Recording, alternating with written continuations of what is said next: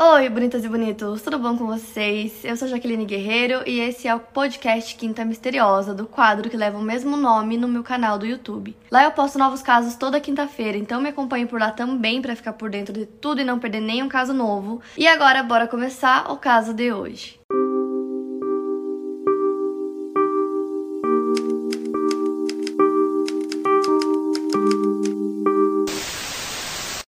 caso já foi solucionado, ele aconteceu alguns anos atrás e ele é muito famoso lá na Inglaterra. É um caso que as pessoas ainda falam muito, comentam muito sobre, então é provável que vocês já tenham escutado em algum momento sobre esse caso, que é a história do John Venables e do Robert Thompson, que eram duas crianças aparentemente normais. O John nasceu no dia 3 de agosto de 1982 e o Robert no dia 23 de agosto de 1982 também.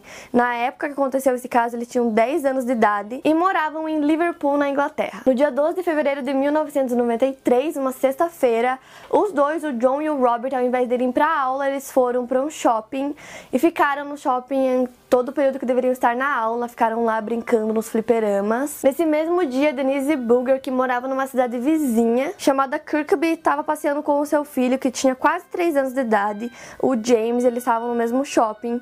O James era uma criança muito feliz, que contagiava todo mundo na sua volta, fazia todo mundo sorrir, brincava muito, falava muitas coisas engraçadas, era querido por todo mundo. O shopping em questão é o New Strand Shopping Center, em Liverpool, na Inglaterra. E aí a Denise entrou numa das lojas do shopping e se distraiu por um segundo. E nesse momento o James saiu para fora da loja, ainda dentro do shopping, e estava brincando na frente da loja. E aí nesse momento o Robert e o John, que estavam lá no mesmo shopping, nesse momento eles já estavam alguns minutos parados observando as pessoas ali, perceberam que o James estava brincando sozinho, distraído, e foram conversar com ele, perguntar qual era o nome dele, tentar ganhar a confiança dele, o que eles acabaram conseguindo.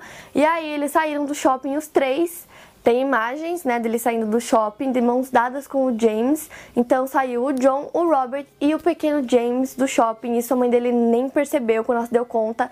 O menino já não estava mais lá. Então eles saíram do shopping e os três andaram cerca de 4 quilômetros a pé. E nesse percurso várias pessoas viram os três, cerca de 38 pessoas viram é, os três caminhando juntos. E o James parecia muito é, perturbado, ele tava chorando, ele parecia estar tá com medo. E duas pessoas, apenas duas, isso para mim já me deixa um pouco brava. Apenas duas pessoas dessas 38 foram conversar com eles e perguntar por que, que a criança tava chorando, se tinha acontecido alguma coisa. E ao chegar perto deles para perguntar, né, o que tava acontecendo, eles perceberam que o James estava com um machucado na cabeça, que tava sangrando. E ao questionar os dois, né, o John e o Robert, que eram as crianças mais velhas, eles disseram que estavam levando ele para uma delegacia porque ele estava perdido. E aí, a segunda pessoa que questionou eles, eles responderam que eles eram os irmãos mais velhos do James e que estava tudo bem, que eles estavam indo para casa, que ele tinha apenas se machucado. Então, dessas 38, só duas conversaram com eles e no final das contas não fizeram nada, então eles continuaram o caminho deles. E esse fato já me incomoda um pouco porque como que todas as pessoas viram essas crianças desacompanhadas, uma delas machucadas,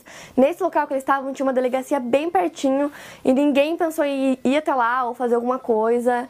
Mas enfim, eles continuaram o percurso deles e acabaram parando numa ferroviária. E essa parte é a parte mais difícil de contar, porque assim é bizarro o fato disso ter acontecido. Essa história é uma história que é difícil de falar, de contar e de imaginar que todas essas coisas horríveis realmente aconteceram. Então os três chegaram nessa ferroviária, o James ainda chorando, machucado, e o John e o Robert fizeram uma série de coisas com ele, coisas horríveis. O John e o Robert espancaram o James, chutaram ele, jogaram tinta azul no rosto e nos olhos dele, bateram nele com pedras, com tijolos e com uma barra de ferro que pesava 10 quilos. Eles colocaram várias baterias na boca do James, ele sofreu inúmeras fraturas no crânio, que estava totalmente fraturado e com sinais de hemorragia. Ao todo eram mais de 40 ferimentos no corpo do James, então não tinha como saber qual deles que foi o fatal, né? Porque eram muitos, ele estava muito machucado. Depois de fazer todas essas coisas horríveis, o James provavelmente já estava desacordado. Eles pegaram o corpo dele e colocaram no trilho do trem, porque o trem ia passar dali alguns minutos. Então, depois que eles já tinham feito todas aquelas coisas, o que, que eles pensaram? Em colocar o corpo ali, porque o trem ia passar por cima, e aí as pessoas iam achar que foi um acidente e ninguém ia desconfiar que foram realmente duas crianças, duas pessoas Então deixaram o corpo dele lá e foram para casa. Então, desde o momento que a Denise, mãe do James, percebeu que ele não estava mais lá com ela no shopping, foram dois dias de buscas até encontrarem o corpo dele. Então, o corpo foi encontrado no dia 14 de fevereiro e um patologista examinou o corpo e deu certeza que no momento que ele foi colocado lá no trilho do trem, ele já estava morto. Então, ali eles concluíram que não foi um acidente foi sim um homicídio. E como o último lugar que o James tinha sido visto foi no shopping, a polícia foi até lá para pegar todas as imagens das câmeras de segurança e lá nas imagens eles conseguiram ver o James saindo com duas crianças maiores. Só que assim, as imagens para época não eram muito nítidas. E até então os meninos, né, que aparecem nas filmagens não tinham sido identificados, mas o caso ficou famoso muito rápido na mídia, as pessoas ficaram muito bravas porque era uma coisa horrível, como assim? Fizeram tudo isso com uma criança tão pequenininha e as pessoas levavam centenas de buquês de flores lá no local onde encontraram o corpo. E como é um caso muito bizarro, as pessoas estavam muito bravas e aí teve um menino que foi interrogado que poderia ser possivelmente um desses dois que estavam saindo com o James e aí eles viram que não era. E a família teve que se mudar da cidade porque as pessoas estavam muito bravas e ameaçando a família de várias coisas assim, e tipo, eles nem tinham feito nada. Então as pessoas realmente estavam assim muito em cima do caso para descobrir quem eram, né, essas essas duas pessoas. Então os noticiários ficavam passando essas imagens várias vezes para tentar descobrir ou para ver se alguém conseguia reconhecer, né, essas duas pessoas, até que a descoberta veio quando uma mulher estava assistindo o noticiário e acabou reconhecendo um dos meninos como o seu vizinho. E aí ela ligou para a polícia, a polícia foi até lá e pegou os dois, o John e o Robert, para interrogar. E a mídia estava tratando o caso como dois jovens, então todo mundo achava que eram dois adolescentes, né? Porque pelas imagens, como as imagens eram muito antigas, não eram muito boas, não dava para saber se era criança, se era adolescente, todo mundo achava que eram dois adolescentes. Ninguém imaginava que eram duas crianças de 10 anos de idade. E aí os policiais começaram a investigar mais a fundo as imagens do shopping e viram que eles fizeram várias coisas lá antes, né, de sequestrar o James. Então, nas imagens, eles viram que eles estavam matando aula no shopping, que eles jogaram fliperama, que eles furtaram algumas coisas de algumas lojas, furtaram doces, é, uma lata de tinta azul, um boneco troll e baterias. E nas imagens também foi possível ver os dois em vários momentos no shopping, parados, observando as crianças que estavam por ali, quase como se eles estivessem escolhendo uma vítima. E era uma coisa muito casual, assim, os dois simplesmente parados, observando, escolhendo quem eles iam tentar sequestrar. E como caso ficou muito, muito famoso. Várias pessoas começaram a aparecer, né, as testemunhas, e uma delas disse que ouviu eles falando: "Vamos pegar aquele ali", apontando para uma mãe que estava com duas crianças. Só que aí eles provavelmente não conseguiram e aí acabaram, né, tentando sequestrar o James, que estava sozinho naquele segundo que eles conseguiram falar com ele, e aí, infelizmente, deu certo. E aí, quando o John e o Robert foram interrogados, né, pelos policiais, os dois acabaram confessando e contaram também que era um plano que eles tinham, que eles já estavam alguns dias bolando esse plano, então não foi uma coisa de momento, eles planejaram. E a ideia deles era sequestrar uma criança, levar é, pra ferroviária e deixar o corpo no trilho do trem, porque eles queriam ver o trem passando por cima. Uma coisa também que eu acho importante citar é que o James foi encontrado, o corpo dele foi partido ao meio, né, quando o trem passou, e aí quando eles encontraram o que restou do corpo e algumas coisas que eles acabaram deixando na cena do crime, o James estava sem todas as roupas, ele estava sem nenhuma peça de roupa e no laudo médico foi constatado um possível abuso sexual.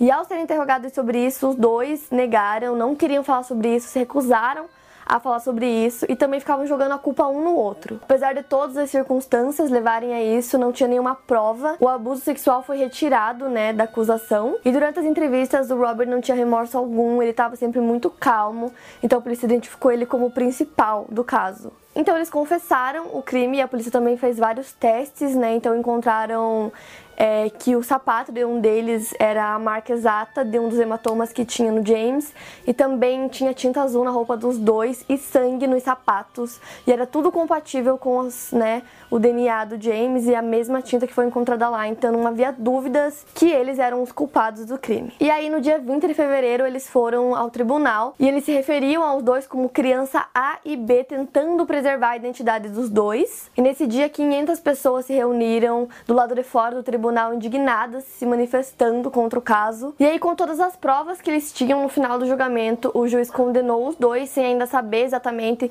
qual seria a pena deles. E ele tinha decidido preservar a identidade dos dois, mas a população não gostou, ficou muito bravo com essa decisão, começou até a questionar o próprio juiz por conta disso, né? Porque foi uma coisa muito horrível, as pessoas queriam saber quem havia feito isso, queriam saber os nomes. Então, pela natureza do crime, pela pressão das pessoas, o juiz acabou decidindo falar, né, revelar as identidades deles e também foi revelada uma longa lista e descrição da vida deles e de como eles eram e tudo isso. Então eles teriam uma nova audiência, né, e até lá o juiz ia decidir qual seria a pena deles. Eles foram separados dos pais e como agora, né, todo mundo sabia a identidade deles, os pais começaram a ser ameaçados de morte. Então eles tiveram que se mudar, foram para outro estado. Tem até alguns sites que dizem que eles mudaram a identidade deles também porque eles não se sentiam seguros em lugar nenhum. E aí só no dia 1 de novembro de 1993, cada um dos meninos sentou no tribunal acompanhados por dois assistentes sociais cada, e aí eles foram colocados em cadeiras bem mais altas para conseguir enxergar alguma coisa e ficar numa altura é, que as pessoas pudessem ver os dois, e isso foi questionado por muitas pessoas e criticado também, porque eles foram no tribunal comum, né, os dois como se fossem adultos no tribunal, quando na verdade eram duas crianças, então muita gente questionou isso. Durante o julgamento eles não puderam se pronunciar em nenhum momento e a defesa deles era que eram duas crianças muito jovens, eles eram incapazes de se responsabilizar pelos seus atos. Porém, bem antes, né, meses antes, eles já haviam confessado o crime e também foram feitas mais de 20 horas de entrevistas com cada um.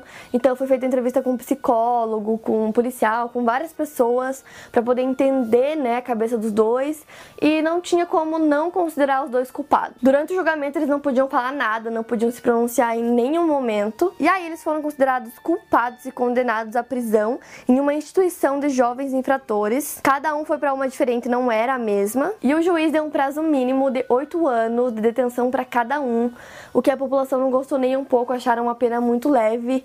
E pelo que eu li também até políticos se envolveram no caso e também acreditaram que era uma pena muito leve para uma coisa tão grave que eles fizeram. E como o rosto deles, o nome deles estava conhecido no país inteiro, todo mundo já conhecia o caso, eles receberam novas identidades, então mudaram o nome deles. Então, logo que eles se mudaram para essas instituições de jovens infratores, eles já se mudaram com novos nomes, porque eles precisavam se acostumar com essa nova identidade e deixar a antiga identidade deles e tudo aquilo que eles fizeram no passado. E aí, em 2001, depois de seis meses de revisão do conselho, depois de muito discutir e pensar, eles decidiram soltar os dois porque eles acreditavam que eles não eram mais uma ameaça para a sociedade. Só que aí eles tinham algumas restrições, né? Algumas coisas que eles precisavam seguir e obedecer. O Robert e o John não podiam mais ter contato um com o outro e nem com a família do James. E os dois também estavam proibidos de entrar no estado de Merseyside, que foi onde tudo aconteceu, então eles não podiam mais pisar no estado. E tudo isso foi feito longe da mídia para que eles pudessem é, ter as suas novas identidades e conseguir se reintegrar na sociedade, porque obviamente se as pessoas soubessem quem eles eram,